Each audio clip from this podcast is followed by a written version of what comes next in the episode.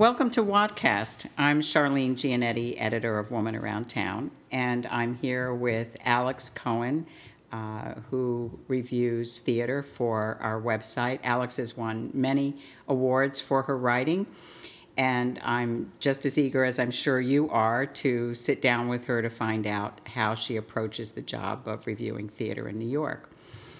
So, hello, Alix. Thanks for being here. Hello, thank you.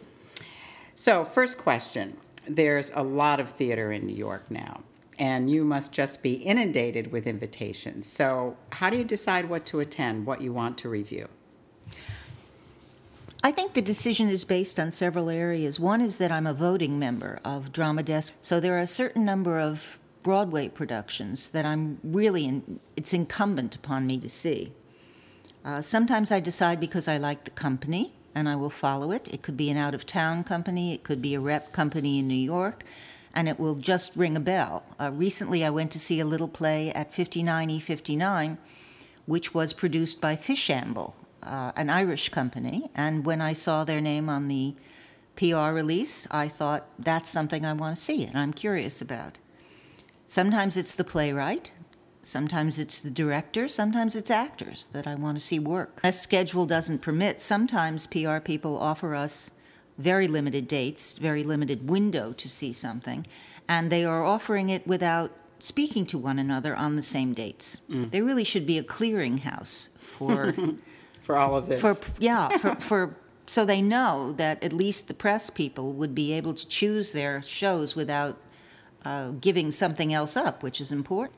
Well, uh, I know that some of your friends and some people you know probably think that you have the greatest job in the world reviewing theater and always getting to see things before a lot of the public sees them.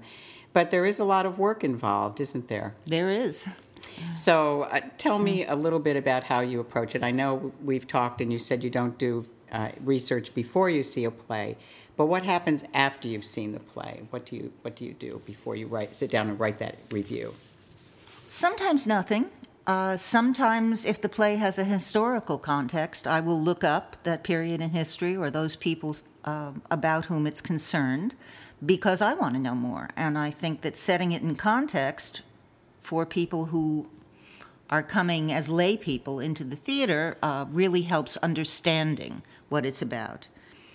Um, sometimes the scenario doesn't provide certain information, and adding that information enhances the play itself and, and what you know about it as you are going into it. And sometimes it's sheer curiosity on my part. Mm-hmm. I want to know more about it. Um, sometimes I will go back and read not only the history, but the origin. The audience only sees what's on stage, but obviously the director has a lot to do with what's happening. So, how do you factor that in? How do you figure out exactly what influence the director is having on a production? Director has a tremendous amount of influence unless somebody's reading over, ble- breathing down his neck. Uh, the first, of course, is characterization, but that means more than emotionally inhabiting the character. It means the physical, the physicality of a character. It means feeling that that person is set in a certain time mm-hmm. as well as a certain circumstance. The staging is very important. Small business on the integration of music or dance. Something like Indecent recently, which is not really a musical, but a play with music, has integrated music and dance in an outstanding way. And the uh, Nine, Tommy Tune's Nine, would never have been as successful as it was had it not been, been envisioned in the physical way it was and recently the Ensemble for Romantic Centuries Van Gogh's Ear, which integrates video, classical music, acting, and opera mm. in a way that you would not think would work, but absolutely does. And all of this is overseen by the director, by who the director. must make it fluid, who must make nothing overtake the other, unless mm-hmm. unless he is directing where your attention should be. Mm-hmm. Um, he has to decide where he wants you to focus, how important it is, and how important it is to the play as well as to you. The Donmar Warehouse's Tempest at St. Anne's Warehouse was staged in a woman's prison, not literally, but in terms of the setting. So the integration of the real Shakespeare and the sounds, and here is where a sound man comes in, um, of a woman's prison, and where we hear a door clank, or people are suddenly regimented, regimented, and then turn into Shakespearean characters. This is all overseen by the director, mm. who could say, "That's too much prison," or "That's too much Shakespeare," or you're taking attention away from a character who is having an emotional moment, or it's really, he is the, the chief. It's all in the director. All in the director, yeah. So I, interviewed a costume designer in uh, at the Shakespeare Theater Company in Washington, and she said to me that very rarely will you read a review where it says that the play was terrible, but the costumes were great. But how, you do. I do. I know you do that in some of your reviews. I so absolutely do. Talk about you know the costumes, even the wigs. I know you've mentioned in some of your reviews. Absolutely. Well, they affect all of this affects. These are these are equal contributors to me. Mm-hmm. Um, the the sets, the not only the music and lyrics, and by the way, the arrangements or the orchestrations. The sets are obvious. The costumes, sometimes the makeup stands out Sometimes it's the lights or the sound. If it registers as being, oh, look at that, or this really adds another level to the show. I think the call outs should be there when they are innovative or when they're poor because mm-hmm. they affect. I saw a play not so long ago which was a period piece, and the wigs were execrable from a reputable company. And it takes away from the reality of the piece because you find your eyes are floating towards something that is just not viable. Mm. Sometimes the sound is not clear enough. The sound designer for Matilda, wonderful show, loved the show, very often lost things that were done by the entire company of children. Must be very hard with that volume and level of voices. Um, but it really makes a difference. The set in August Wilson's Jitney or Broadway's Hughie are so evocative you feel like you could walk into them and, and live in the period, time, and place. And it's not just the architecture and the physicality of it, it's all the little details that someone puts in, which means somebody's living there and something's happening there. Daddy Longlegs was a show which was very compact at the Davenport Theater, and yet they managed to have different scenes on two and a half levels of a tiny black box theater, and you felt you were where they said you were. In the play that goes wrong, the entire set falls apart, piece by piece by piece, and because the actors, and I do admit to seeing the original cast, I don't know what it's like now, but because the actors were so deadpan English, British, the falling apart was so much funnier. And it's like watching a Rube Goldberg machine come apart. Um, and takes terrific timing that, that nothing, not only that no one gets harmed, but that everything has an actor trying valiantly to prevent its happening right. and, and not getting hurt. And it's very funny. Um, intacts, she stoops to conquer. The costumes and the wigs were marvelous. Mm. They just had a candy confection um, attitude that, that lent so much to the attitude of the show, which was again established by the director. Mm-hmm. This is the level on which we want to present it. Sometimes stylization works immensely because it has a consistent point of view. Anything by Taylor Mac not that he's not a he's a wonderful actor but anything that he writes that becomes a show has the most wonderful innovative costumes and sets. And here we're not talking about a broadway budget by any means. Mm. and when you see things broadway off and off off broadway and you think my god they have 79 cents to spend on a budget you can be immensely creative with that. Mm. you just have to give us a carrot for which the imagination takes over. Mm-hmm and, and it is, is done. Uh, projections have become an important part of many Broadway things.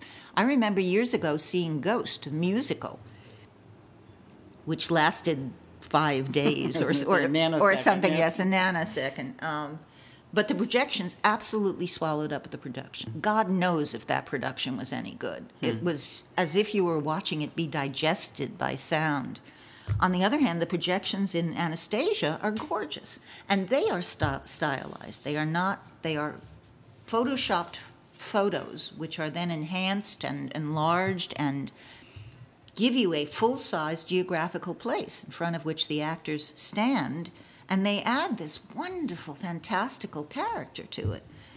So, and are being used more and more. So, projections really, really contribute, as does choreography.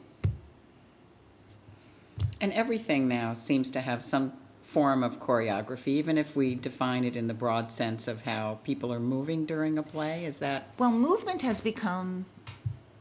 No, I did, that's too much of a generaliz- generalization. Movement is often calculated and synchronized, such as once. Mm-hmm. I mean, I it's possible that that was the first one.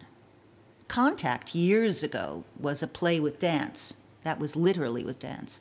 But once had all of its characters and musicians moving around the stage in synchronized movement. Mm. And it caught on, and several other productions have done it since then. And there is a credit for a choreographer, mm-hmm. a fight director. fight direct? Yeah, Is We're seeing that a lot now. Yes.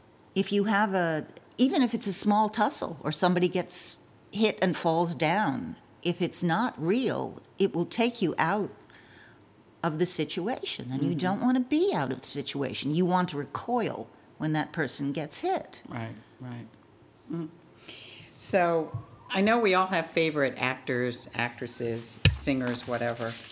Uh, how do you keep your personal opinion out of that when you're reviewing something? How do you remain objective if you go to see something where you you know love the singer involved? I mean, the, the one of the things I'm thinking about is your review of Hello Dolly um, because everybody else raved about it, and uh, you, you know, you sort of, you know, put into context. I thought Bette Midler's performance that she was, you know, performing as a star and a singer and didn't really uh, integrate into the production. So, talk about how you do that, how you keep your. Well, to begin with, I think every critic brings his personal opinion. That's kind of a given. And if you like a critic, it's probably because you agree with them.